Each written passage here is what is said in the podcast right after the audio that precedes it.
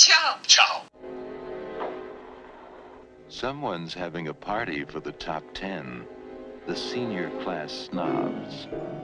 Before they get to celebrate, six of them will die in the most bizarre ways you'll ever see. Virginia, don't go away. Come over here, Virginia. It is up to you to determine whether you wish to subject yourself to fear, terror, and shock. Because of the bizarre nature of this birthday party, pray you're not invited.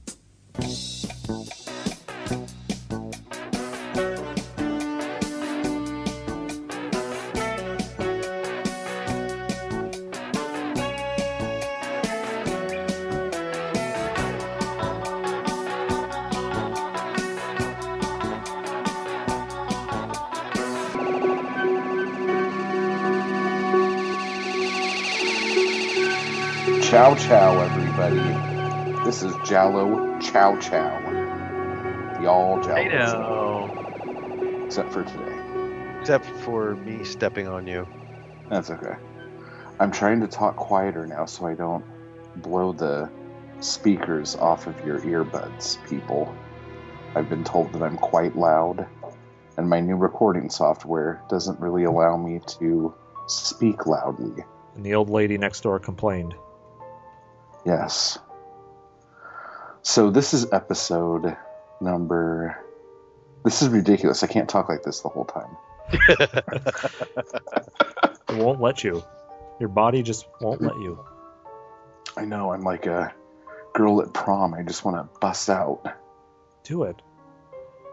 Pretend it's 28. This is episode 28. That's shocking. And this is the first episode of the new year. Of Hey, Happy New Year. the year of our Lord 2001 5. Mhm. He's Lord getting up there. Satan. what? Satan's a little older. I said than Lord. I said Lord Satan. Oh, yeah. that. Lord Good old, good old Lord Satan. Well, um, tonight we have a special treat for you. You sound like an NPR host. Cut it out. now you know the rest of the story. Good evening. Tonight we have a very special treat for you. And this treat is in the shape of a birthday cake with candles on top that are ablaze for you to blow out, ladies and gentlemen. Yeah, so happy birthday to me. It's your birthday? Yeah, according Oh, oh, oh. That's the name of the film. You forgot the movie that you picked. You knob. So, um, before we get to happy birthday to me, um, we were talking about New Year's resolutions a second ago, and Eric actually didn't tell us what his was. He just said what he liked to call them. That's right. I call them New Year's revolutions. Because a resolution is something that maybe you say to yourself, you know, after you pop some bubbly on New Year's Eve and you just forget about it. But a revolution is something that you can't go back on. You've got to revolutionize your way of thinking. You got to revolutionize your life, your body, mind, and spirit. And you you just got to get out there. And the best way to do it is to let other people know what it is, because then they're going to hold you accountable to it, and they're not going to let you get through the year without completing your revolution. And Hmm. what is your revolution, sir? Uh, I think I just want to. I kind of want to save more money. I'm, I've been kind of bad with my money lately, so I just I really want to just manage it better. That's good.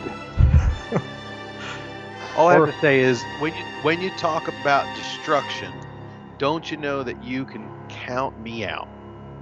Ooh. That's all I have to say. Oh, okay. In. you see what I did there? That was the whiteout version. Yes. Yeah, I was like, oh my gosh, I know what that is.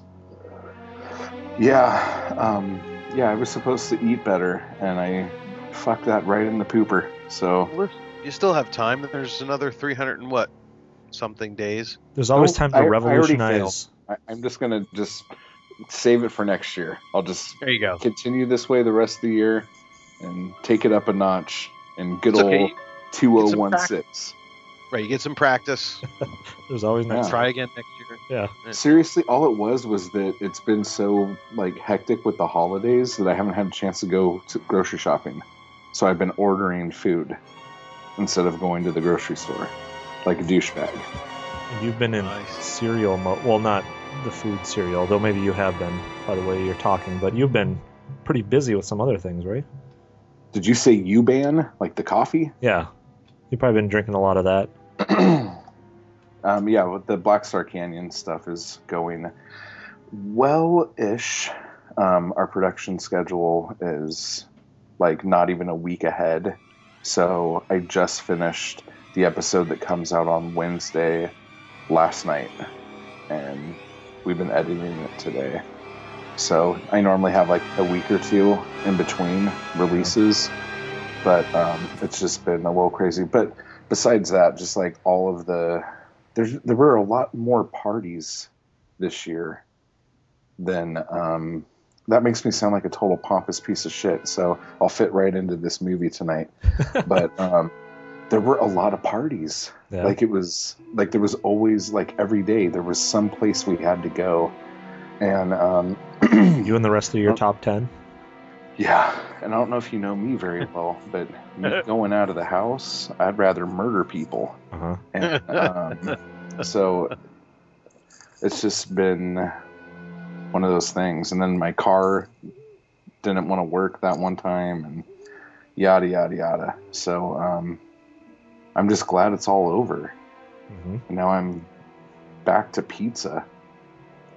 Pizza, Motherfuckers, bourbon. I even ate at Taco Bell for the first time in like a year a couple days ago. They have this thing called a quesarito. Are you familiar? Oh, I think I've seen a commercial for that. It's like a quesadilla, but it's a burrito. I think I've read about that in grill it. people's obituaries. Yeah. Yeah. And don't they don't they put Fritos in it? No, but there is a thing like that. They used to have a really good one, and then this one wasn't the same because they have the new fancy, like, oh, this rice is good for you, but it's still from Taco Bell and it tastes like shit. So, but they have the, um, what's that thing? The beefy nacho melt or Mm. something. That's effing delicious. the other thing that I really liked they did was they made tacos out of Doritos. Do they still have those? Yeah, but I've never even had one of those. It just seems ridiculous. to That's just loco. So deli- so delicious, dude. And like, you know, it's so bad for you, but get the Cool Ranch one and put a couple of fire sauce packets on it. Oh, The reason why I never got one of those was because before they had those, all of you Taco Bell connoisseurs will know exactly what I'm talking about. They had a thing called the Beefy Crunch Burrito, or the Mm. Cheesy Beefy Crunch Burrito, and it had um, Fritos in it, but they were like either chili cheese or flamin' hot or something like that. and it was just like beef, nacho cheese, and Fritos, and it was delicious. And then they took that off to get put that stupid fucking Dorito taco in there, and that made me mad. But um, but yeah, I think the new Frito tacos are like, oh, we're gonna make these a little healthier. They're just gonna be straight Fritos. Not gonna put any of the fancy stuff on the Fritos. We're just no, no flaming hots. oh my god, but it was so good. But yeah, so um, I'm like one foot in the grave and my head's spinning. So the farther into this month we get, the better. So So your Yeah. resolution has changed. I'm sorry, your revolution. It's now changed just to stay alive through the end of the year. yeah, yeah. My whole goal is to not die this year. year. To make it Noble. to the next January where you can try again. Yeah, because this Alright. this year is completely fucked because the last five days have been murder. you might as well just hang it up now. Yeah, Yeah. No use in trying. I mean, you didn't make it very far. No, What's you not at all. what makes you think you're gonna make it any any further? Well, the first thing I thought of when I was at Taco Bell was, why am I not at Del Taco? Do they have anything new? And I was like confused, but And then you went to both? no.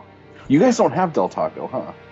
We do not. Oh, I you do guys not. are missing out, dude. We have Taco John's. But we we have Chipotle, so I like that place. Chipotle's McDonald's. Yeah. well, not anymore. Oh, did they get away from McDonald's? Yeah, they've they've separated. I like their lime chips. I'm not gonna lie. Yeah. So we're doing happy birthday to me tonight, everybody. Um, Certainly. sweetly. And um, this is Chris's pick. So, Chris, why don't you get in a little bit of why you picked this film for us to ingest with our eyeballs and ear holes?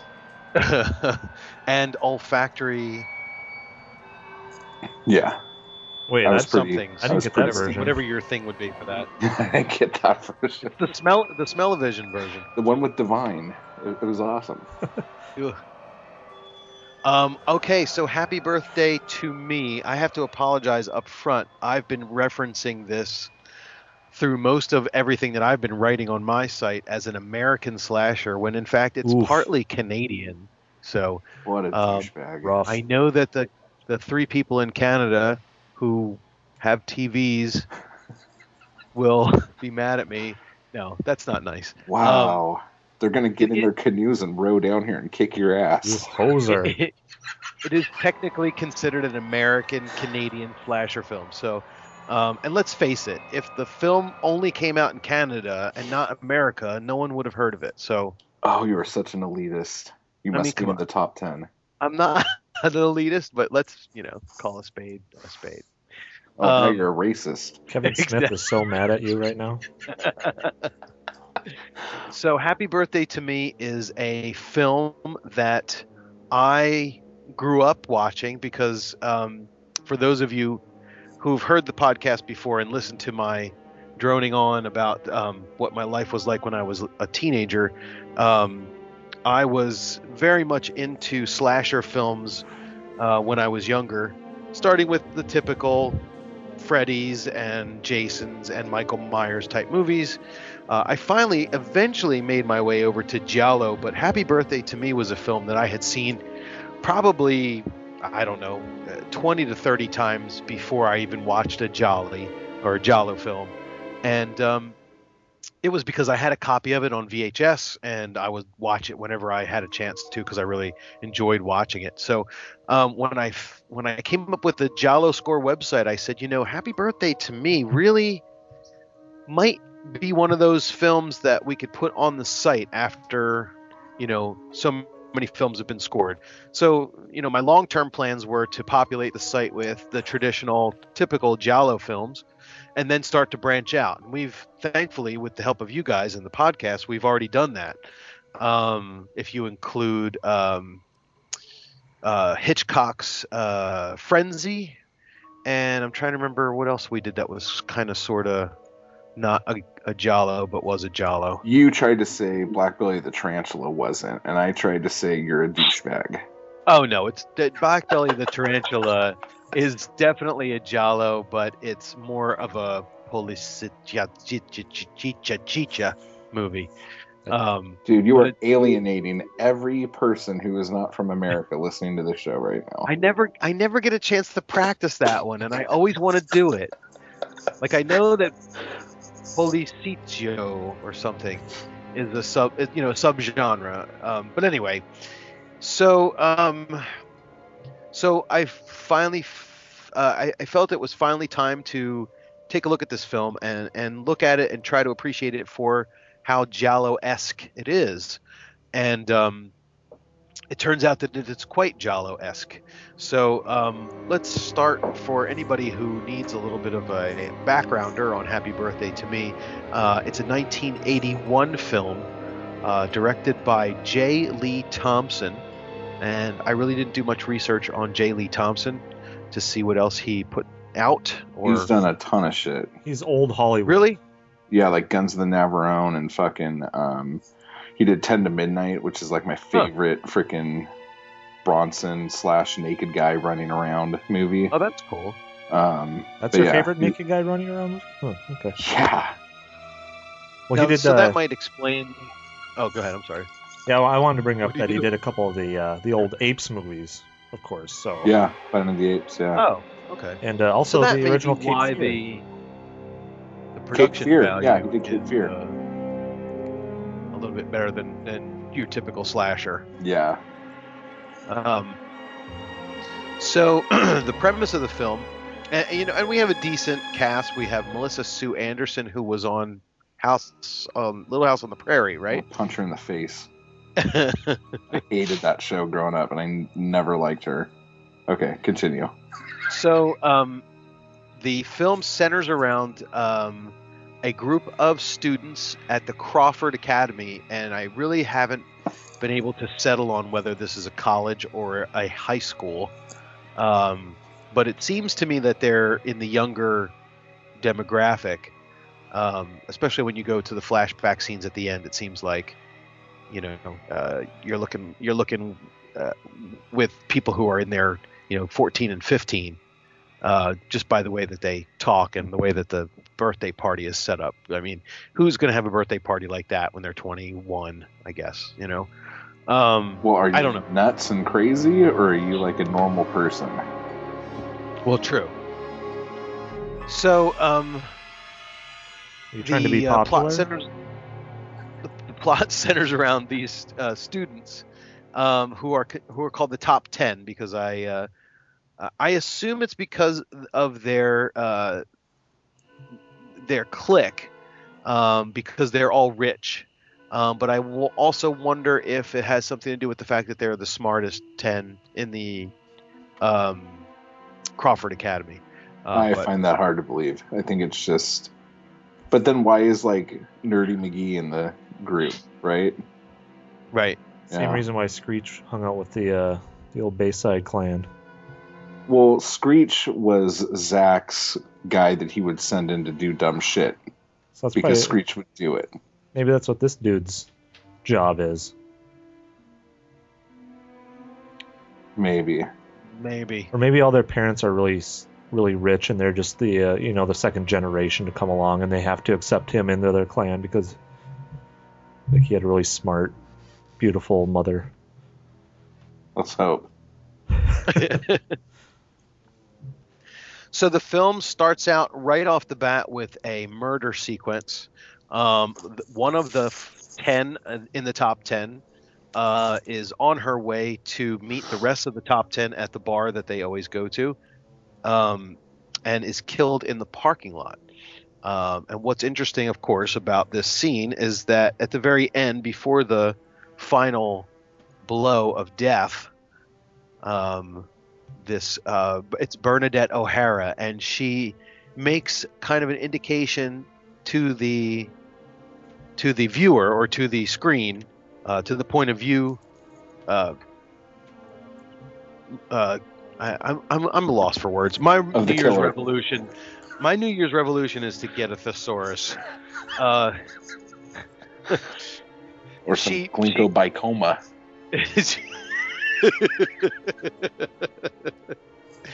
and a spell checker. Yeah. um, she she makes an indication that the killer is somebody that she knows, and she says, "Oh, it's you! Thank God! Thank God!" and gets killed.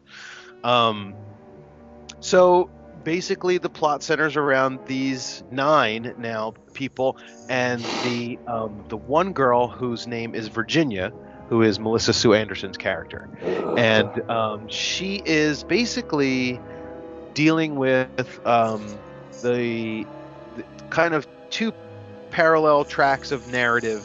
One being um, the disappearance of her friends one by one, uh, disappearance to them, and on, you know on screen for us it's murders. Um, but also happening is she's slowly starting to get her memory back um, to reveal that she had been in an accident with when she was younger, um, and she had an operation. There were problems with her brain. She was brought back uh, from a coma, I believe, um, and she's starting to see that there are there's some sort of a connection between the memories that are coming back to her and the disappearances of her friends. Now, the film was um, marketed uh, to many people as, you know, uh, very uh, weird and extravagant and uh, strange murder sequences. And um, we really don't have that many that are strange and weird. There's a couple. There is a motorcycle uh, motorcycle chain wheel What's kind of scarf? face That was his own slashing. damn fault. That was awesome. Who wears a scarf when they're working on a motorcycle with a running engine? and that scarf was really kind of like a you know an indicator that they were in the top 10 it seemed like they all had those scarves It's Doctor Who scarves. um, the other murder that was interesting was the shish kebab into the back of the throat Which one Um, killed you? Just Well, so you- just so you guys know, you would not die from that. what if it? if you bled out what if you bled out I mean, you'd have to hit some arteries, like hardcore shit. Like What- that would not kill you. What if you hit the brainstem and then it cut off, you know, involuntary heartbeat motions? Uh, involuntary heartbeat motions is Yeah. that a thing that people need to worry about? I mean, I guess if it went through the brainstem, you would be awake, but wouldn't be able to move your body, and then maybe you could choke on your own blood. But yeah, the chances of that guy dying from that are slim to none. I call bullshit. and then of course my favorite uh, murder of the whole film which also probably wouldn't kill you is The is weights on the balls. the weights on the, the ball, the cock and balls, and the dropping of the bench press on the neck, which suddenly spurts like large amounts of blood for some reason. Popped him like a zit, dude. Um, I've seen videos of of uh, weightlifters who get to the point where um, They they can't hold the weight anymore, and well, I mean, you know, a a lot of cases I've seen people that can just throw the weight to the side, but I think the idea is that if you if you don't have a spotter, I think you don't put the clamps on the end, so that way you can kind of dump the weight off in one in one direction. And then just And bring in it back. Yeah. And in this particular case, you know, we we you know, Greg says make sure you tighten it, huh? So, um, we know that that wasn't the case. So we have um, a series of murders and we have an investigation. Not really a lot of police involvement. Um, and uh, Virginia is really kind of taken up with the amateur detective role, although she's really trying to figure out what's going on with her memories more than what's going on with the murdering. There are a few characters in the film that aren't related to the group who eventually is revealed as uh, the group who, eh, you know, who was the object or the motive for the murders. Um, and we have, um, uh, we also, what was I going to say? I'm sorry, I lost my train of thought. Um, I was going to say we, we have uh, the psychologist who helps uh, Virginia to kind of get her memories back, and we have Virginia's father, um, and we have some um, some really interesting and really cool um, set pieces and some some sequences that we'll talk about, I guess, in more detail. Um, as we get towards the end of the film, what's interesting is that um, we start to see Virginia um, responsible for some of the killings, and she's shown on screen uh, doing the murders. So uh, that actually contributes to part of the puzzle uh, and to part of the twist, which is a ridiculous twist that we get to at the end.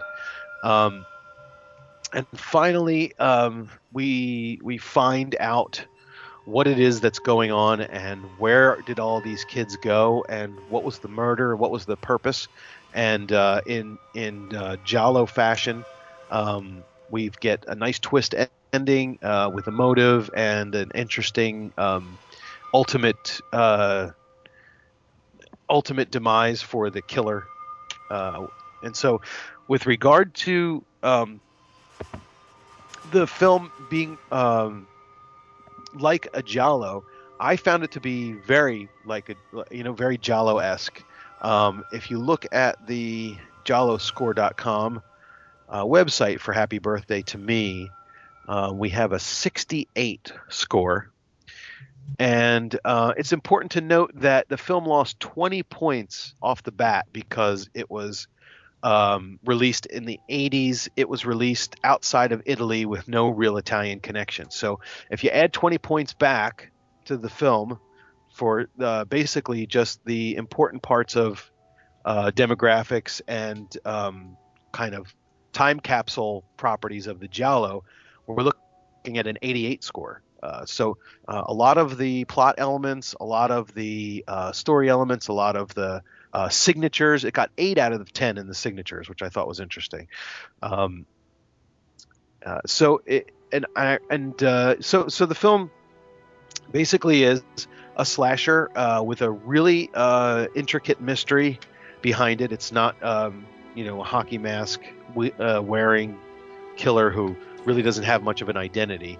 Um, so I think that I've probably gone as far as I need to go with describing the film and its plot, and I think we should talk about uh, um, some of the some of the interesting scenes in the film. Um, wh- the one that I wanted to bring up first uh, to start us off was the game that they play, going over the bridge in the cars. Which, of course, you know we're going to get some raspberries from Creep on this one, but um, do we just give you one now? Yeah, you can. yeah, there, there you we go.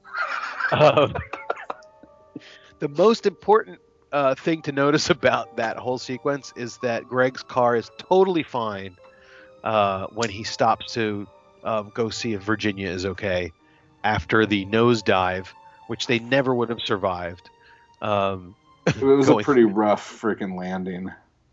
it certainly was. So, um, but I did I do like that sequence. It's one of the I, I think the film is interesting because it's got these things going on like the murder mystery it's got the slasher aspect it's got the um, you know the flashback sequences but it also has these interesting uh, scenes that you know in multiple and repeat viewings i look forward to watching even though i've seen them a million times the only one that really throws me off is the whole bell tower thing which i didn't even to this day I, I've, I've been trying to pick apart what that scene was all about and all I can say is um, Rudy, who is almost a spitting image of Sam Dalmas from Bird with the Crystal Plumage. Um, and Michael from Melrose Place, but let's not talk about that. We just did. or you did. I had never watched Melrose Place. So. Oh, you're missing out, dude. Okay, continue. Um, that particular scene, like to see what you guys think about this one because he he, they're up in the bell tower and he starts to that that that one pivotal moment in that scene where he he grabs the rope on the bell and makes it this kind of weird revelation about how if he cuts the rope almost all the way through and the way that he describes it it's almost like he's going to do something that's so forbidden and dangerous and could get him you know landed in jail but really he's just talking about how when the priest comes to pull the rope, the rope will come down. Yeah. So I didn't understand why Virginia was so uh, put off and, and, and shocked by his idea. Um, I don't know if it was the idea as much as it was him going, Virginia, I got a knife. Right. Yeah. Like, it was just ridiculous, dude. Like, that scene is just so ridiculous. Yeah, I, I, mean, I guess we can talk about that. You know, Rudy was a red herring. Um, Everyone in this movie was a fucking red herring. Yeah, but it was true. like, but there was no build up to it. It would just be like, here we are. Oh, by the way, I'm gonna start talking like this, and you guys are gonna think I'm the killer. I'm And gonna steal your be- underwear. Yeah, and then it's like, oh, okay, now someone else is gonna pretend to be the killer. There was just like so much. I don't know. Like, um, I have like a weird relationship with this movie because when I was a kid, they had the poster for this at the video store that um, I went to all the time, but they didn't have the movie, and so I would see this bitchin' picture with like a shish kebab ready to go in some dude's fucking face and I always wanted to see it, but it was never there. They never, they just didn't have the movie, and I always thought that was weird. But they had the poster, so they put the poster up. They just had posters all over the top of the wall and shit. So when I finally saw it, I think in my head I had built it up so much, like I was really let down. Like I like I was thinking it was going to be the greatest thing I've ever seen, and um, like looking back at it now, like I could see its merit, but on my first watch of this, I was like, "This is gonna be the best thing ever," and I'm like, "Fuck, this movie's like 12 hours long. What the fuck is going on here?" um, but uh, but yeah, so there. I don't want to just like start like bombarding everything on it, but if we're just talking about the bell tower scene, the way it was done definitely made him look like he was going to kill her. And then the way I don't understand how they got away from each other. They were in a sealed room up top, and then she couldn't find him. And then there was blood everywhere. Right. How the fuck I does thi- that happen? I think what I got out of that, and maybe I'm I'm reaching, is that he came after her with this knife, like slowly, and then she blacked out. But Oh, for fuck's sake! in the in in in the in the reality part, like in her world, she blacked out, and the last thing she saw was his him coming after her with a knife, and that's what we see as the viewer. But what really happened was he was playing a joke, maybe I don't know, and then he went to cut the rope and cut his hand, and then she ended up in the hospital. Um, I guess because they both went to the hospital because he cut his hand. I mean, do you guys think I that's what thought she was going looking for this psychiatrist guy. Yeah, because he, he Like was she had the, and he was gone for a little while. I remember they thought he was buried in the rose garden, and well, and then he fell off the thing head first to play a joke on. it. yeah, yeah. It's like you're going really above and beyond to prank this chick, Uh, dude. Because I was gonna say that's my only real explanation for it is if I mean all their friends are going missing, so he's got this real sick sense of humor where it's like my friends could be dead. So what's what am I gonna do? I'm gonna pretend I'm the next one, and I'm gonna scare the living daylights out of my friends, and instead of you know trying to help find their friends or anything like that. So it's just he's got a real strange, um, mis- misanthropic. See, I broke out my thesaurus.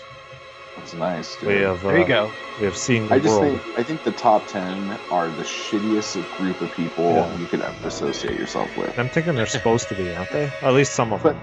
like, I don't know. Like to me, it's just like if her whole thing, her whole like life since she was a teenager was to be in the top 10 so her white trash mom could be happy or something like that Well, I mean, it's that's just what like that's where I'm getting the parent analogy from because I feel like the mother either didn't get let into her top ten group or was kicked out or something like that. So she's using her daughter to get in her fr- like kind of like a I don't know, have her daughter get into her friends' kids group. Well, the thing the thing about Rudy is that he's established pretty early on as the Joker of the group, like the practical Joker. He Because puts the rat in the stupid Steiner. Thing with And then- the electricity What an Right, ass. he turns on the goofiest teacher in the world why is everybody laughing at me i'm just a science teacher and then that awesome little like lightning bolt that comes off his finger that looks like freaking that old Don Knotts movie with the fish or I don't know. It just Yeah. it was like so ridiculous, dude. I love that. But that was a that was a cool little scene in the beginning where um, the headmaster is yelling at everybody in the morning, and all nine of them are at the same table, like in a row, like they all sit together the, in the biology class, and uh, So they, they do a lot in this movie, by you know, of, of trying to reinforce the group and, and who's in the group. I, I found one of the things I found about this was that it was easy for me to remember who was who, uh, except when we got to the very very end. Uh, the very first couple of times I watched the killer reveal, I'm like, who the fuck is that? I have no idea who that was for a couple of times, and then I'm like, okay, now I get it. Um, you know, we'll we'll talk about it eventually, but. Uh, I, I but for the most part I remembered all the people and I kind of remember most of their names and I think it's because they were always kind of grouping them together. There was a a, a newspaper article towards the end of the film where the, all their pictures are in there and um and and their names are kind of said over and over and over again compared to Giallo's where you know uh you know you take a move take a take a movie like uh, My Dear Killer where you pretty much have to take notes in order to follow it or you know some of these other ones where they maybe mention the, the character's name one time and, and it's you know because of the dubbing you don't even notice it so you don't even know what these people's names are but they all look exactly um, the same. That was irritating me on this one. Like I like uh, in a complete contrast to what you're saying. I always have a hard time remembering who the fuck anyone is in this movie. Yeah. Like, and then I always trip out because there's that one girl who's like catatonic out in the rain. that's very weird too Like she never goes in, right? They probably just she was sick the day they were shooting that scene, couldn't get in there. Well, yeah, and as we get towards the ending, there's a reason for all these weird, confusing tactics that they used, which I guess we could get into when we talk about the ending and some trivia. But, um, but for the most part, I think I kept them all pretty straight and kept who was dating who and, and all sorts of things like that. And they ended up killing off a couple of them pretty quickly, so that kind of helped out a little bit too. The the body count started early. Yeah.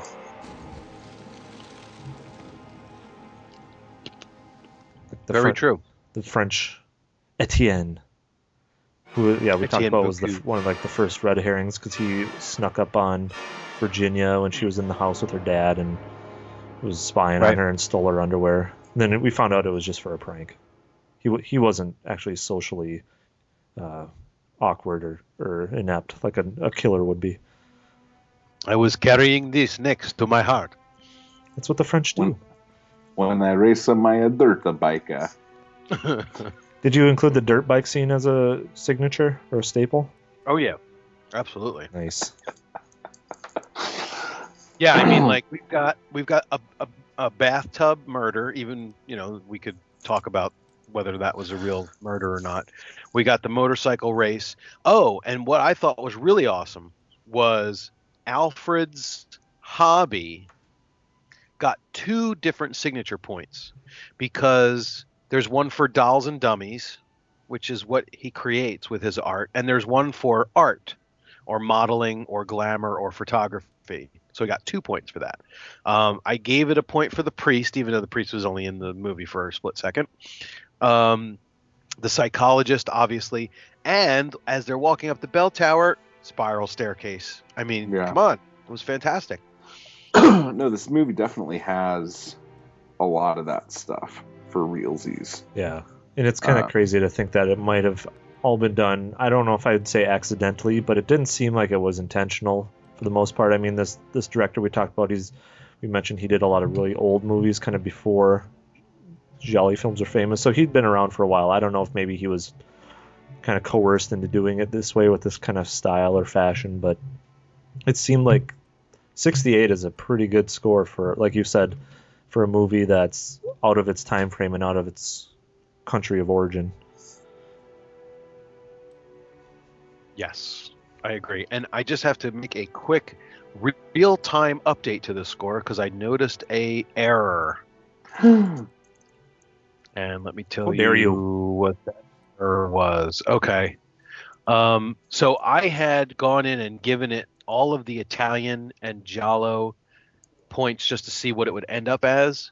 Uh, and I forgot to remove the Italian location uh, from its score. So the score ends up being probably 65. Yeah, Oh, 65 instead of 68. I'm sorry about that, guys. Oh my gosh. Well, let's just end this credibility is episode now. Yeah. What are we even talking Um, and about? I have another I have another uh, uh, point to debate, but it, it comes when we talk about the final ending. Well, The final let, let's talk about the beginning because I think this has one of the strongest beginnings um, for any movie that we've ever talked about or slasher movie Oh yeah, in general. style wise and everything. Yeah. Just like the whole like in the car, she pretends to be dead, gets up, runs in the parking garage. All that that was just like really, really brutal and awesome. Like that was such a good opening scene. Was it Now, all didn't one that- shot? Scene. Did that scene remind you of um, Strange Vice of Mrs. Wardh? Yeah, but I mean, I think this had its own thing to it. Because there was like a. I think this was- one was done better, if that's what you're asking. No, no. I mean, stylistically, which one was more had better quality? I think we're you know this one had a better quality, but I think that it just um it reminded me of the scene where um Julie is in the car, you know, the car garage, Yeah, and she's hiding behind cars, and there's different um there's there's different camera angles that kind of uh it's like the killer uh is looking in, in one direction and she's out of focus and then the car door closes and she's in focus and it reminded me of that and then Yeah. eventually she runs over to the elevator and escapes whereas bernadette does not but um yeah just like in the car was great, and her kicking the door, the door opens and she can't kick at anything anymore. Like that whole shit, it was just so good. Like I, I really, really like that scene a lot. And the dog Winston at the beginning, gorgeous dog. Just in case like you guys were wondering. he's a uh, what was that a, a bulldog Yeah, uh, an English bulldog. You're not going to eat that, Or- too, English are you? bulldog Oh. What? Oh, sorry. I thought you were commenting on how. Okay. Oh, okay. I thought we were still talking about your eating habits. Oh no, no, no! And I was gonna make a British bulldog joke, and then I it came too late. so, um, but no, but that scene's great. Um, but a lot of this movie, like the the two things about it that strike me is one, it looks like an episode of Murder She Wrote. Like, like when you watch it, it looks so much more overproduced than I think the movies of its time, its peer group. Right You know, so it just it looks like like I'm expecting like Angela Lansbury to walk out or Columbo to come out, and you know, it, like it looks almost too good. And the other thing about it is, is that um, I think I might be wrong here, but I think the producers of this also did My Bloody Valentine. They did, yes. Yeah. And I think okay. Another Canadian. the, the whole that's the whole thing because like the whole way the group interacts with one another is so reminiscent of my bloody valentine. Like you you're like how old are these fucking people? Like what are they doing? Like the whole like mentality of this age group of friends it was very very similar. And um it was just uh it was kind of weird but um yeah and Those are- how like in comparison to this film i've never seen my bloody valentine so oh dude you're Is- missing out. is my bloody valentine a better film than this? I think more my, entertaining I, film? my bloody valentine is much more entertaining. It's tighter. I just think it's better. I i, I think it's a better movie. Gotcha. But um if you liked this i think you'll really really like that Cool. so it's got that same kind of like polished but slasher it's not it, it doesn't seem as polished as this okay Cool. and it kind of plods along like a like an actual mystery thriller, not like an American slasher, like what Chris was saying, the hockey mask anti-hero kind of thing. Yeah you have that kind of aspect with this but you also have like the agatha christie-ish twisty kind of thing Oh yeah, You- Okay. Those little Indians, yeah or what you know known. Yeah. So, but um, but other than that, like this movie to me is just really fucking long, and it doesn't need to be that long. Um, all the flashback stuff, I, I wasn't the biggest fan in the world of. The mom, like, th- there's two sides of it because like I really like my cheesy and gaudy films; they're entertaining for me. Now the mom is the most over actor chick in the fucking history of forever and but because the movie was so polished and cool she seemed completely out of place you know but if you put her in something that's a little more not trashy but just like, like, a Troma little- film. no no no no no no I because like th- there's a difference here because like i'm not the biggest Troma fan in the world Yeah. like I like my stuff like campy and fun, but like with a lot of style to it. Okay. You know what I'm saying? And this was just like to me like high gloss. And I think I'm coming in with like a negative attitude because I don't like that chick, the chick from Little House. The blind one. You have a thing don't against blind people? No, I just I have a thing against Little House on the Prairie. Oh. It would come on on my TV, and I was a kid, and I'd get all fucking mad. And I'd be like, why do I want to fucking watch this show with people Rolling down hills? meadow. Like I don't fucking get it. It was just like it was too moral and wholesome for me as a child. Well, Like, I I grew up in Laura Ingalls Wilder rascals. country. Let me tell you, that show was my life. It's weird when I hear people say how much they love Little House on the Prairie because I just could not stand it. And I I'm did, like, yeah. you did? You actually liked that show? Just But reminds like, me of being at my grandma's. That's too. all. Like, you remember Jan on The Office? Yeah. Michael's girlfriend, she was on fucking Little House on the Prairie, and that took me a really long time to get over. So, Sorry, man. yeah. Oh. And then my grandma used to watch fucking Highway to Heaven. Good fucking Oh. god, man. The only thing Michael Landon ever did that I could watch is that I was a teenage werewolf thing. That's pushing it. But anyway, so back to Happy Birthday to Me. Yeah. Like, um, it's. it gets a little weird. And the most stylish thing in this movie is Homegirl's camel toe when she's wearing those pants and gets out of the car and runs up to the front of the house. Do you guys know what I'm talking That's- about? Which homegirl are we talking about? The girl who ended up being the baddie. Oh, okay. Spoiler, yeah. I don't remember that. I didn't she's do it like that time. yelling up, and, and the it was after the shish kebab scene, and she like sticks her head out the window, and she's like, "What? What's going on?" And she's like, "Open the fucking door, bitch! I'm gonna hear all about it." But she she just got out of her car, and she's wearing these like super high waist pants, which I'm not a fan of. But like, it made like a giant freaking armpit in the crotch of her pants, so that was kind of stylish. Maybe. We just lost all of our female listeners. So, uh, All one of them.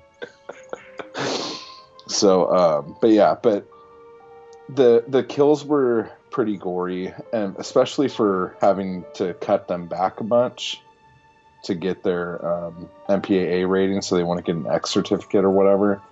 I still thought that they were because I mean I think a lot of it too is because like I'm looking at it like it's an episode of Murder She Wrote, and then some dude pops like a zit when he drops the barbell on his neck, and I'm like, ooh, you know what I'm saying? So, um, and as stupid as the ending to this movie is, when Homegirl says what happened, like her motive almost is like okay for me.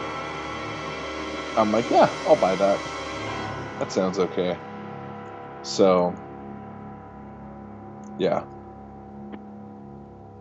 So we're at the end. Well, let's um, let's get to the end then. So um, so here we are, and uh, everything revolves around this whole birthday idea. And um, at some point, Virginia is shown, like I said before, on camera, um, committing some of the murders. And as a viewer, we're starting to get led down a path that's not exactly accurate. We start to think, well, okay, so she stabbed Alfred she uh, she skewered Steve. Steve? Yeah, Steve. Yeah. And she um, she may or may not have drowned Anne in the bathtub. We didn't see that on screen. And um, she may or may not have um, smacked um, the psychologist over the head with the uh, with the uh, poker because she's not shown on screen doing that either. Um, so there's a lot of like, what the heck's going on here? So we finally eventually get to the big flashback scene, um, which ties in with the what's going on in the present uh, day of the film of the I guess it's the father comes home because it's Ginny's birthday and he goes out to the what is it the the boathouse or the whatever that weird little place. whatever yeah. that, that summer cottage is, and um, finds all of the missing kids dead sitting around the table. Um, and strangely enough, Ann Thomerson, uh, if you're keeping track of who's who, you'll see that Ann Thomerson's face is face down on the table. Her face isn't showing, but everybody else's is. Um, and Virginia comes out, and she um, her father comes in and he sits there and starts to cry because why is his daughter sitting around with all these dead people? And she really did it and it makes sense to He was him really good uh, at that too. it, it makes sense to him because you know all of this mental stuff and the operations and he thought that they had fixed her. And uh, and meanwhile we see the flashback. And the flashback is the mother and virginia um, they had planned a birthday party for her uh, but no one came because ann thomerson had planned a party at the same time and all the kids went there instead so uh, drunken uh, jealous and vengeful mom gets in the car and drives over there to demand that Virginia go to the party. They won't let her in. They make some kind of reference to the fact that she can't be bought off, off anymore. And as they drive back, they get stuck on the bridge. Uh, the car falls in, uh, flips over three times upside down, and then finally flips over right side up at the end so that they could have the shot correctly. And um, the mom um, gets stuck under the steering wheel and can't get out and drowns. Uh, and these are all the flashbacks that come eventually throughout the film, culminating with this whole thing um, and the the kids all around the table. So the father is crying. He's got a party hat on. Uh, Virginia slits his throat and then goes over and says, "Okay, now it's your turn, bitch," and takes Ann Thomerson's body and pulls it up. And lo and behold, it's not Ann Thomerson; it's Virginia's twin sister uh, who looks exactly like Virginia. And you're like, oh, now I get it. It was the twin who was doing all this stuff. And they could have kind of stopped there.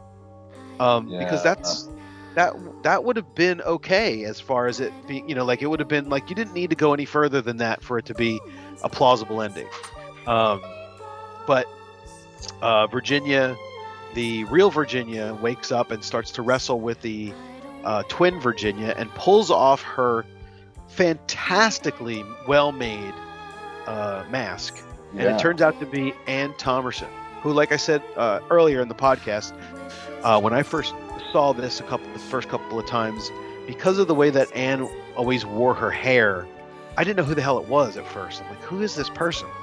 Um, and it turns out that Anne is Virginia's sister, but she's the bastard sister. Um, and I think it was Her dad Anne- knocked her mom up. her dad knocked Virginia's mom up, and uh, Anne's mom killed herself because she couldn't deal with it, right? And so, as as an act of revenge, Anne decided to do this and and set up this whole thing, and then make her look like uh, she was the killer. Um, but at the very last minute, they wrestle, and Virginia stabs Anne, uh, and the whoever that guy is, caretaker, He's the cop. is that the cop? I didn't even recognize him as the cop. Uh, comes in and uh, looks Like, at what her. have you done? What have you done? And it looks like she did it all. But like, why would you kill all your friends to frame the girl you want to kill in the first place? Well, why not? because we wouldn't have a movie without it, I guess. Uh, well, if we did, it would be a lot shorter than two fucking hours. And so, um, with regard to the Giallo score, because of all this wonderfulness, we have an accidental death which avoids the capture of the cops, which is 10 points. We also have uh, psychological trauma and revenge as the motivation, which is another 10 points. Dun, dun, dun.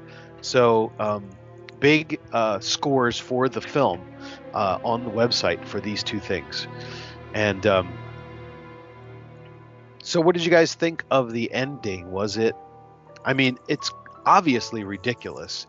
Um, Anne explains that uh, she um, chloroformed Virginia three different occasions, um, and then managed to put on the fantastic makeup that made her look exactly like Virginia, quick enough to commit the murders looking like Virginia.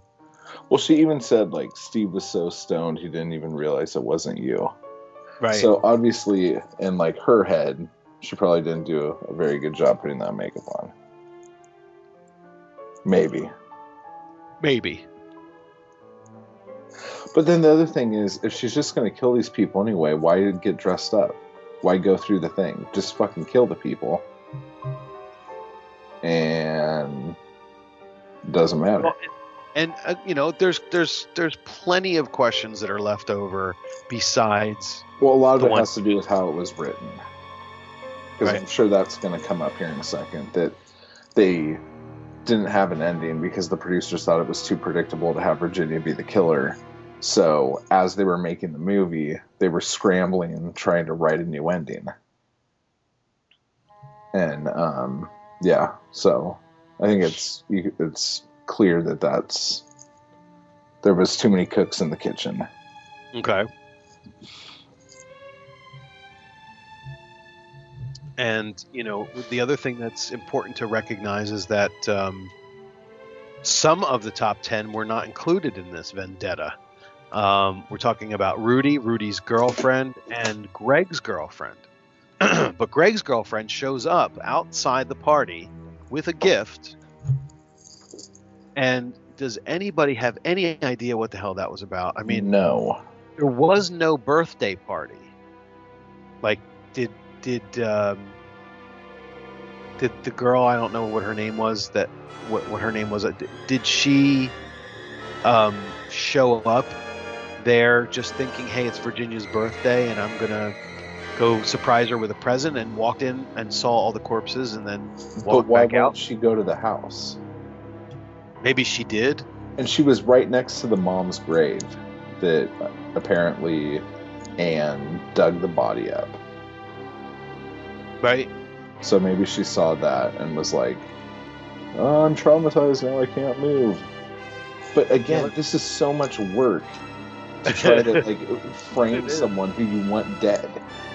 And then like she killed all these people like really fucking like all whatever. And then Virginia, Miss Little House on the Prairie, all of a sudden is like, "Oh, I'm just gonna turn your wrists and stab you in the stomach." Like, really? Like, I don't know, dude. There, there was a little bit of weak sauce there, but as far as the twist goes, I was all on board. Like, I'm like, you know what? This is like batshit crazy, but but I'm I'm in. I like it. Okay. What, what about you, Eric? What do you what do you think? Um, yeah, I think it's hard to talk about the ending without talking about the, the production of it uh, and how it was kind of written haphazardly towards the end, um, scrambling, changing the ending around. So the actors didn't even know what was going on. And I think that's the reason why it's hard to recognize the girl at the end because she didn't play a big role uh, in the script as it was written originally. And then they just threw her in as the killer. Um, so I don't know if it earned that twist or that ending. Um, and and by earned, I mean it's like it doesn't fit with the rest of the plot, so it doesn't totally work for me. I guess, um, especially the fact that the you know it was a plaster mask. It was really well done, so it should have been. Um, oh, what's his name? Alfred. You know, but then he was too easy to guess too, so it couldn't have been him. So it was just um, kind of a little too far fetched and too much of a sake, you know, a twist for the sake of being a twist, and Yeah. uh, the misdirection of it. Um, we were talking about earlier with some of the red herrings that just didn't make sense. It was I don't really like it when movies do that when they intentionally misdirect you just just to do it. Yeah, I agree with you 100%, dude. So so it's yeah like like I said though it's it's hard to talk about it without if you didn't know that information because the first time I watched this I gagged. Not literally but just you know thinking about how this is I, I sat through almost two hours of a movie and this is what they're gonna give me for an ending and but then once I, I read up on it and saw what they were going for um, and then rewatched it again because that, that I also watched it in, in the uh, the slasher lens uh, like Creep was saying when he first watched it, and and I used to see that that movie cover because our store did have it, but I, I just could never rent it because I was a little tyke at the time, and Right. but I'd, I'd look at that cover and I would I didn't know what a shish kebab was because I guess I didn't eat I just ate macaroni and cheese and hot dogs all the time, so I thought they were pulling like his insides out from his mouth. So I thought it was even gorier than than what it had ended up being, but um, so yeah, it was a disappointing first watch, but a second watch, knowing the production of it, knowing the, and then watching it for our show, being, you know, about Giallo films, I think it was actually a little more enjoyable for me that doing it that way and and watching the stylistic choices they made and Yeah. the fact that it was more of like a, a stalk and slash mystery than than a, you know, you get to see Freddy toying with the kids or something like that. Right. The other thing about this movie that's different, and I mean, this is again at the beginning of the slasher craze, so not everything was staples yet, but like, none of the characters are really likable. The main girl isn't likable. She doesn't take her clothes off.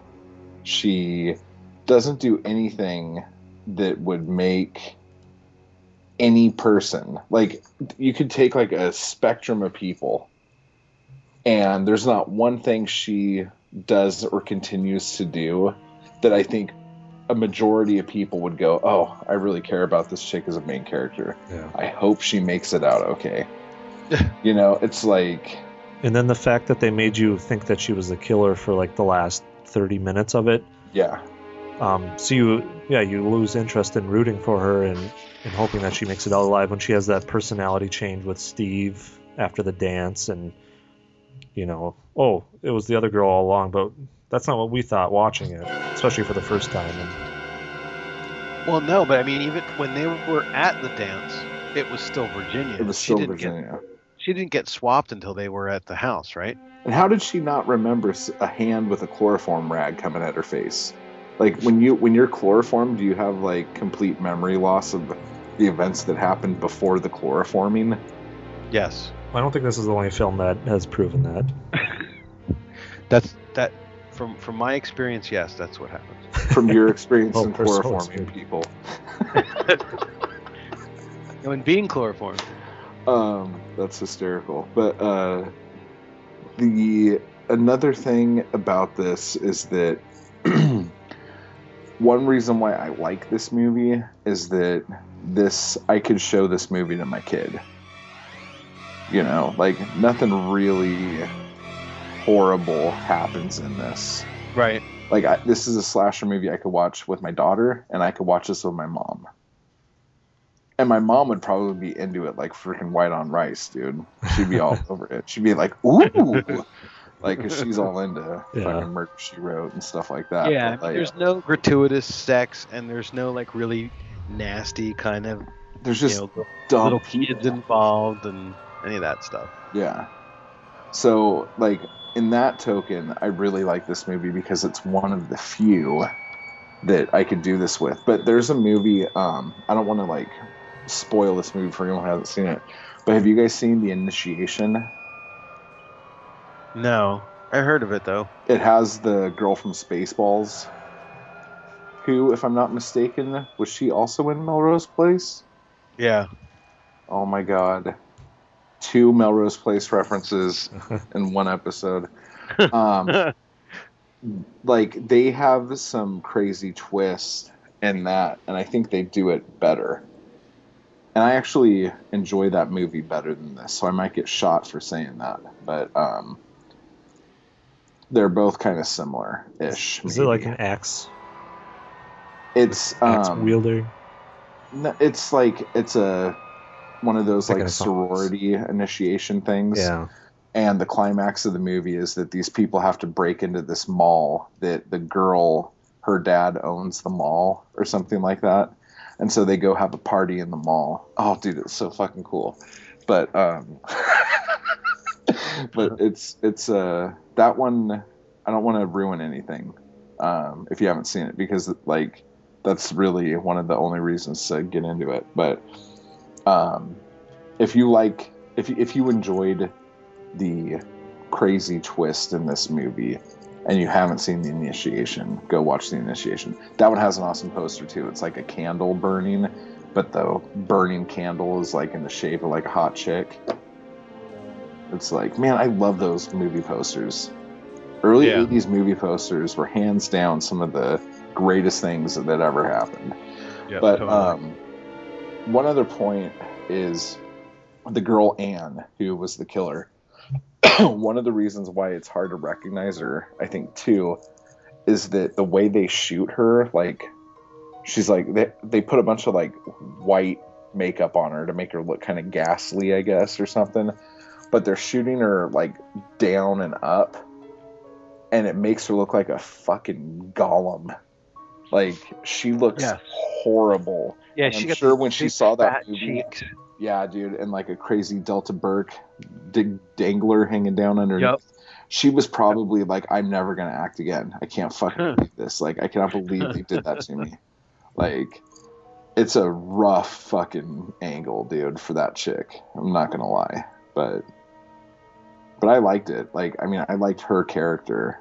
Like, even when she was going kind of batshit, uh, she had the camel toe, the cool car. That's a shit old car, and um, batshit craziness. Like, Right. it's, it's kind of like a trifecta in my book. But um, but yeah.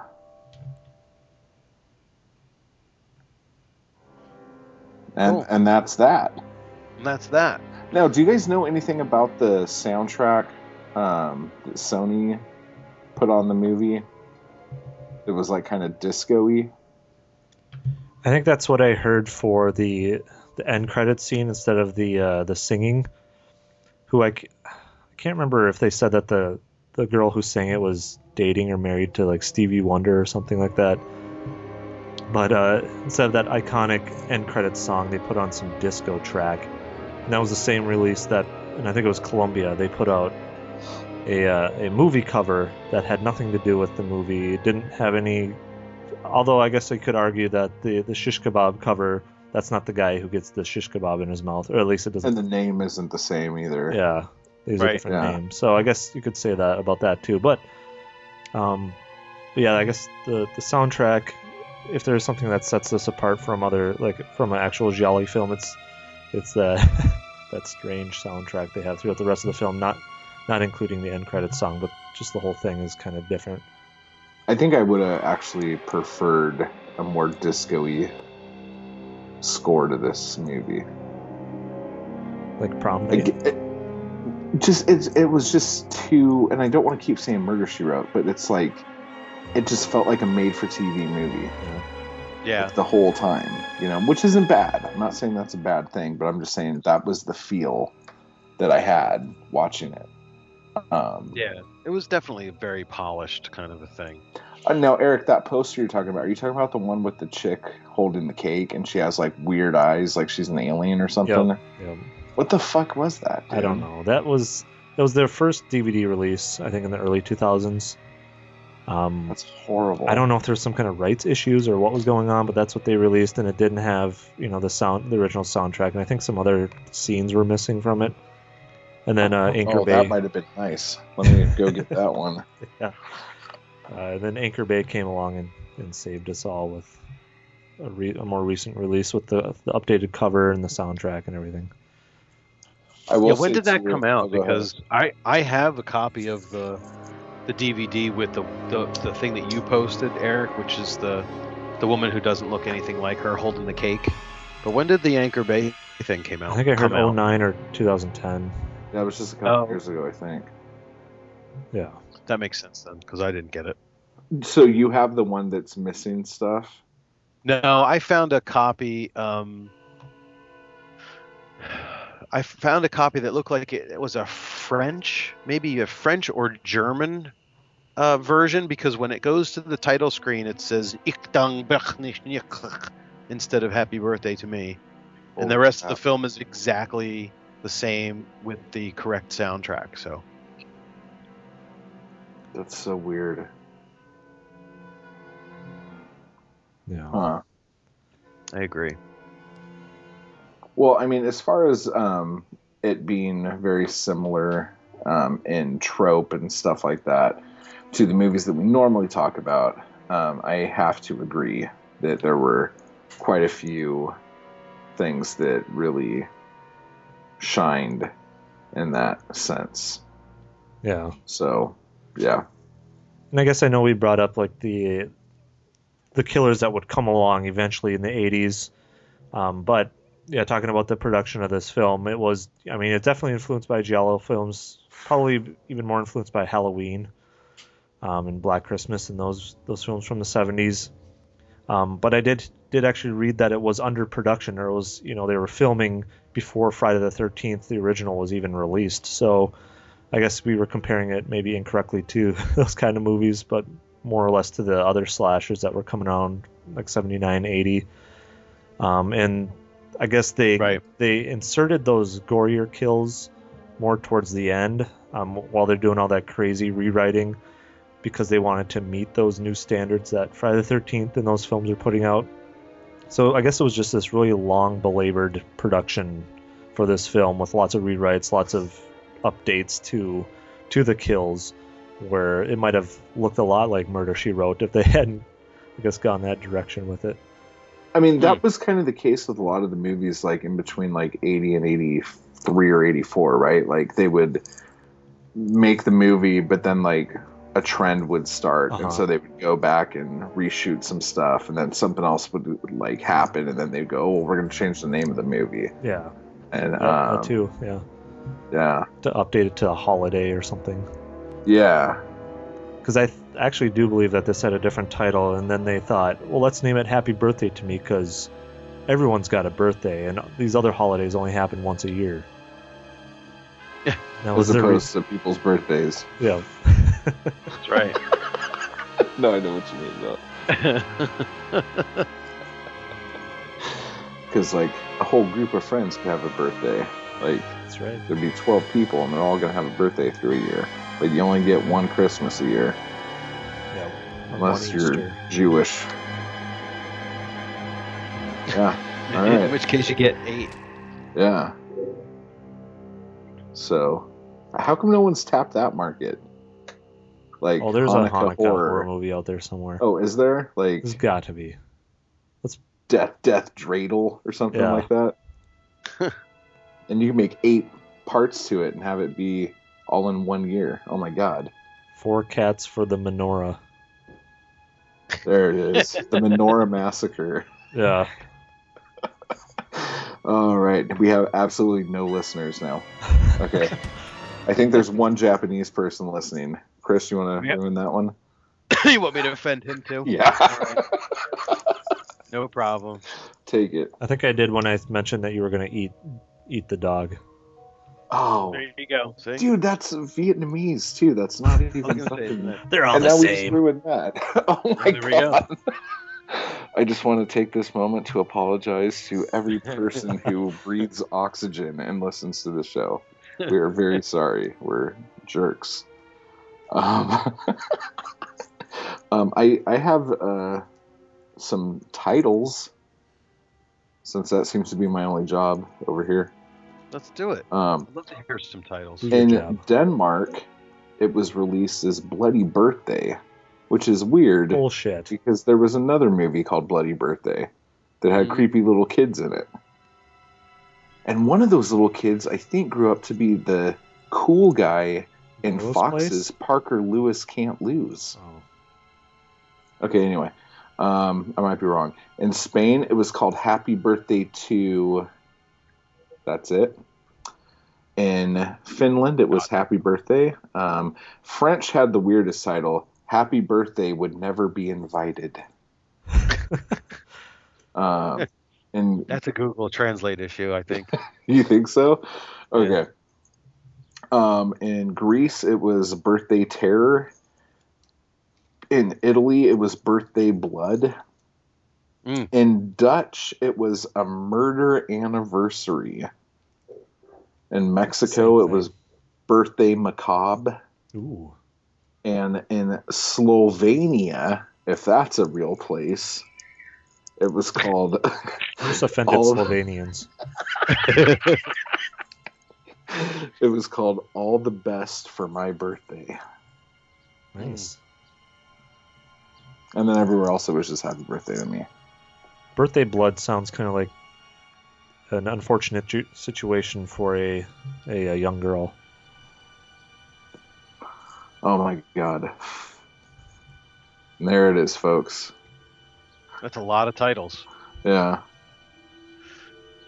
So, uh, anybody have any other kind of interesting stuff that they found out about the production? Uh, I mean, we talked about the soundtrack um, and there being two versions of it, and uh, um, you know some of the background of the director and some of the actors and whatnot. But the, the uh, doctor who has his shirt open and the awesome medallion, um, Glenn Ford, is that his name? Yes. Um, I'm sure Eric read this too. Like he punched out an AD or something. Oh yeah, he really- he was a big grouch on the set. I heard. He didn't want to be there. He was above it. But yeah. His agent was an asshole apparently. Oh, is that legit? I don't know. I don't know Oh. how he, he got roped into the job, but yeah, he didn't he didn't quite want to be there. Um, he was pretty unpleasant on the set, from what I read, because he's this old Hollywood guy as well. Um, I mean, he'd been most recently, I guess people might recognize him as Superman's father in Superman, Jonathan Kent. Hmm. Not Jor El. The, Most his recently, meaning 1978. Well, I mean, most recently to this movie. Sorry. Yeah. Yeah. So, but before that, yeah, he was definitely in a lot of other um, pristine pictures, and then he got roped into the craze. But um, I read that It's because like- of him and uh, and the director J. Lee Thompson, they were able to keep the MPAA away for the most part um, during their heavy cut period of the early '80s. So that's how they were able to get some of these kills through and and use that promotional campaign of this having the most bizarre kills you'll ever see on screen because you know we got these old fogies who the MPAA respected and wouldn't mess with. Um, but then also as part of that as part of that campaign, I read that they had they did the whole thing like a William Castle like thing with uh, coffins and cake and flowers at different theaters, and you know the ambulance on call in case someone faints or needs to be taken away, and not letting people in after the first or I guess uh, before the last ten minutes of the film or something like that, something like that, but. The whole thing, the whole deal. The whole kebab. the whole kebab. There you go. That's awesome. Do you have any info, Chris? No, um, Fair. I don't have Awesome. info. Nothing from that sweet, sweet German release you got. No, the only thing that was different about it was they flashed a weird title in the beginning. That was it. Ickbod Bay Blue Blem. Just as long as you didn't accidentally watch Nekromantik or something like that. Uh, yeah, you can't really accidentally watch that film. you really have to try hard to watch that one. I think so. It's kind of like um, what's that other one? Um, a Serbian film or something. Mhm. Uh, that's another one that you can't just accidentally watch. You really have to. You have to go out of your way to find it, and then if you do, you really shouldn't be allowed to Associate Um, with humans. socialize with anyone. Yeah. Yeah. I've never seen it, but I've I've read the plot line for it, and it's just kind of like, I mean, why would anyone want to make a film like that? I don't get it. It's like Salò. It's a statement. I was just gonna bring that up and I didn't want to. I'm like, I don't even want to start talking about that fucking thing. yeah. Oh, it's commentary on society. Okay, sure. Yeah, you can whatever. do that. You can do that in college if you want. Yeah. But anyway, well, thanks guys. That was fun, and uh, like I said, it it really um, was something I've been wanting to do. The other one that I want to do for GialloScore is Pieces. because um, that again, I love that movie. I I know that it, it is ultra trashy. Um, there's a lot of naked girls. There's a lot of gore, and it's a murder mystery. So I'd like to see how it fares against the score as well. Um, but not at any time soon, because we have uh, three new ones coming up uh, after this. Yep, we do.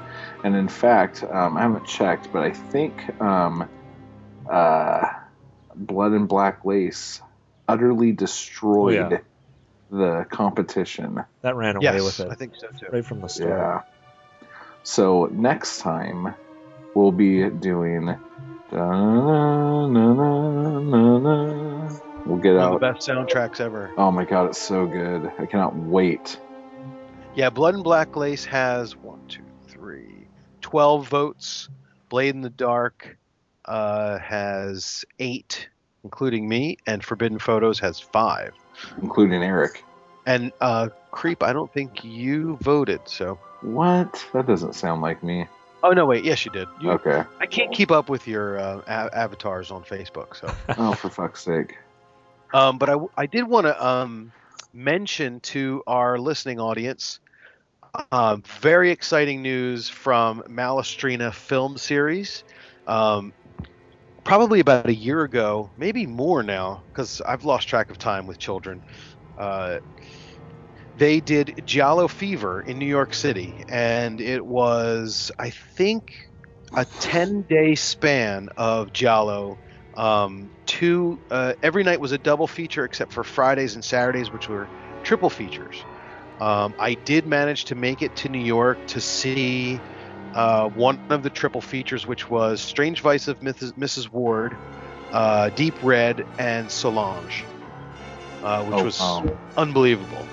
Um, so they're doing a part two. It is in March, and again, if you are if you're anywhere near New York City and you're a Giallo fan, um, I recommend going.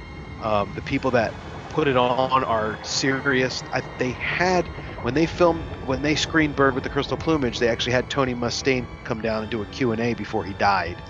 Oh my Uh, god. So that was pretty amazing. Um, now this year, uh, for for part two, they're going to be doing Tenebrae. They're going to be doing Bay of Blood.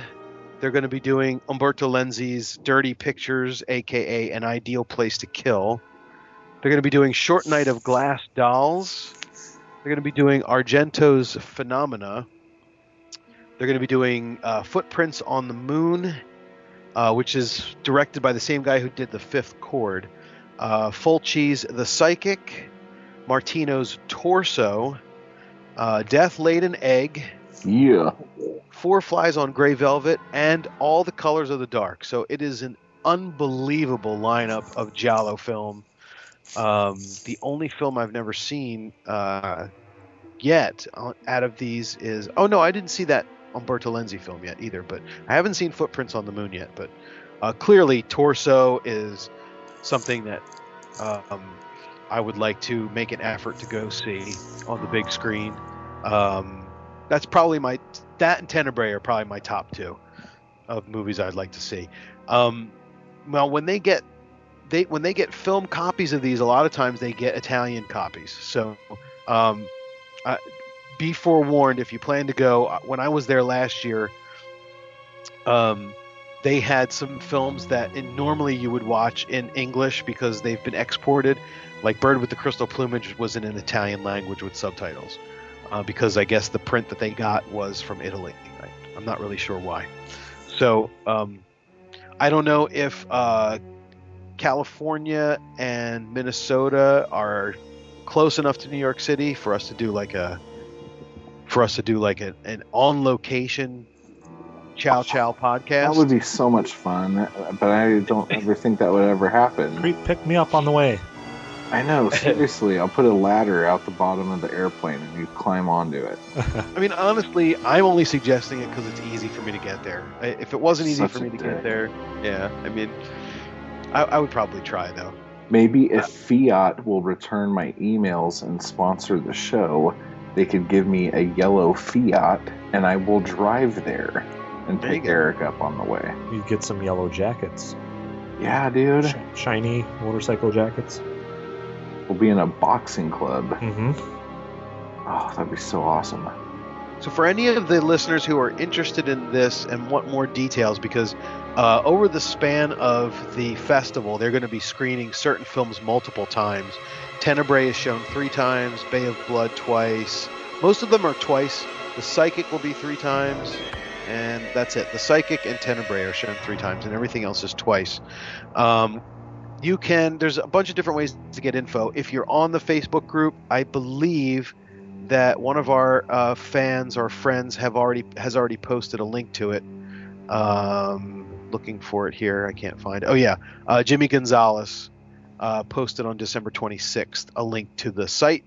Uh, if you're not on Facebook group, you can Google uh, Malastrana. That's M A L A S T R A N A film series or the Anthology Film Archives, uh, which is web the website for um, that institution, which operates out of, um, I guess it's Lower Manhattan. It's like the the Lower East Side uh, area of Greenwich Village.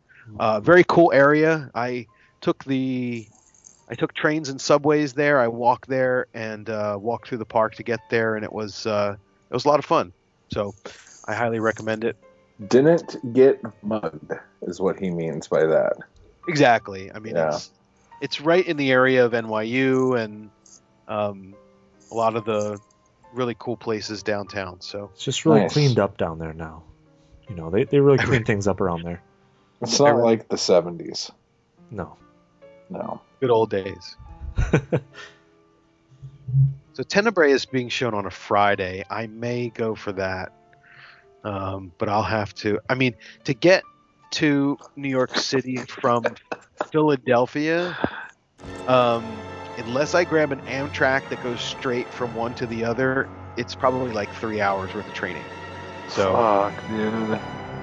just to go see You one could movie. watch Tenebrae on your phone. It takes you. Same experience. go. Same thing. really is, and then you don't have to walk, and you save some money, and But you gotta hide your phone from the people sitting next to you. I'm not really doing it justice.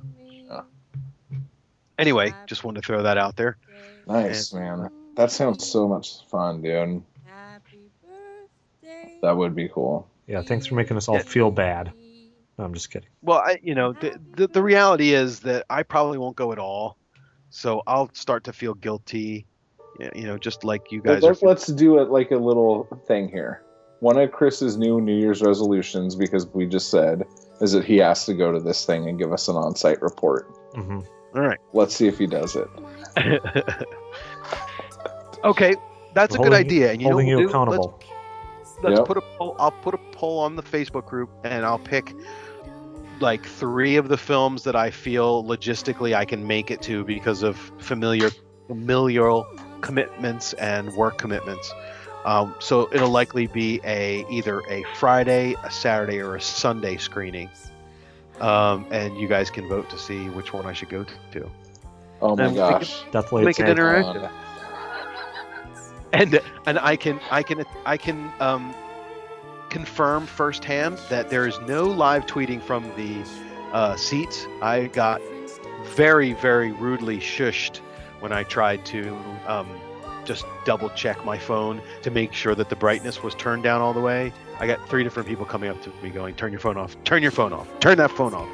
So they're very, very serious about the whole thing, which is great, actually. So Hmm. Well, I think you should go, sir. Well, if you think I should, then I will. Eric, on the other hand, is mad at you about it because you're not going to take them. No, if you go, then I will rewatch Slaughter Hotel before our top 30 voting in a month. Don't do us any favors. I mean, really. Nice. Every, everyone should watch Slaughter Hotel again before our 30th. Yeah. Well, I'm just stoked that we're doing um, Blood and Black Lace. I've been Yeah. looking forward to doing it as long as we've been doing this show. So Deservingly won that vote, and yeah, any other movie up against it had a tough had a tough go. So I think I'm I'm excited to look at it again and look at all three movies we've got up next. Yeah, these are going to be great. Well, um, so I guess I will play the trailer for Blood and Black Lace, and until next time, everybody, ciao, ciao. Ciao, ciao.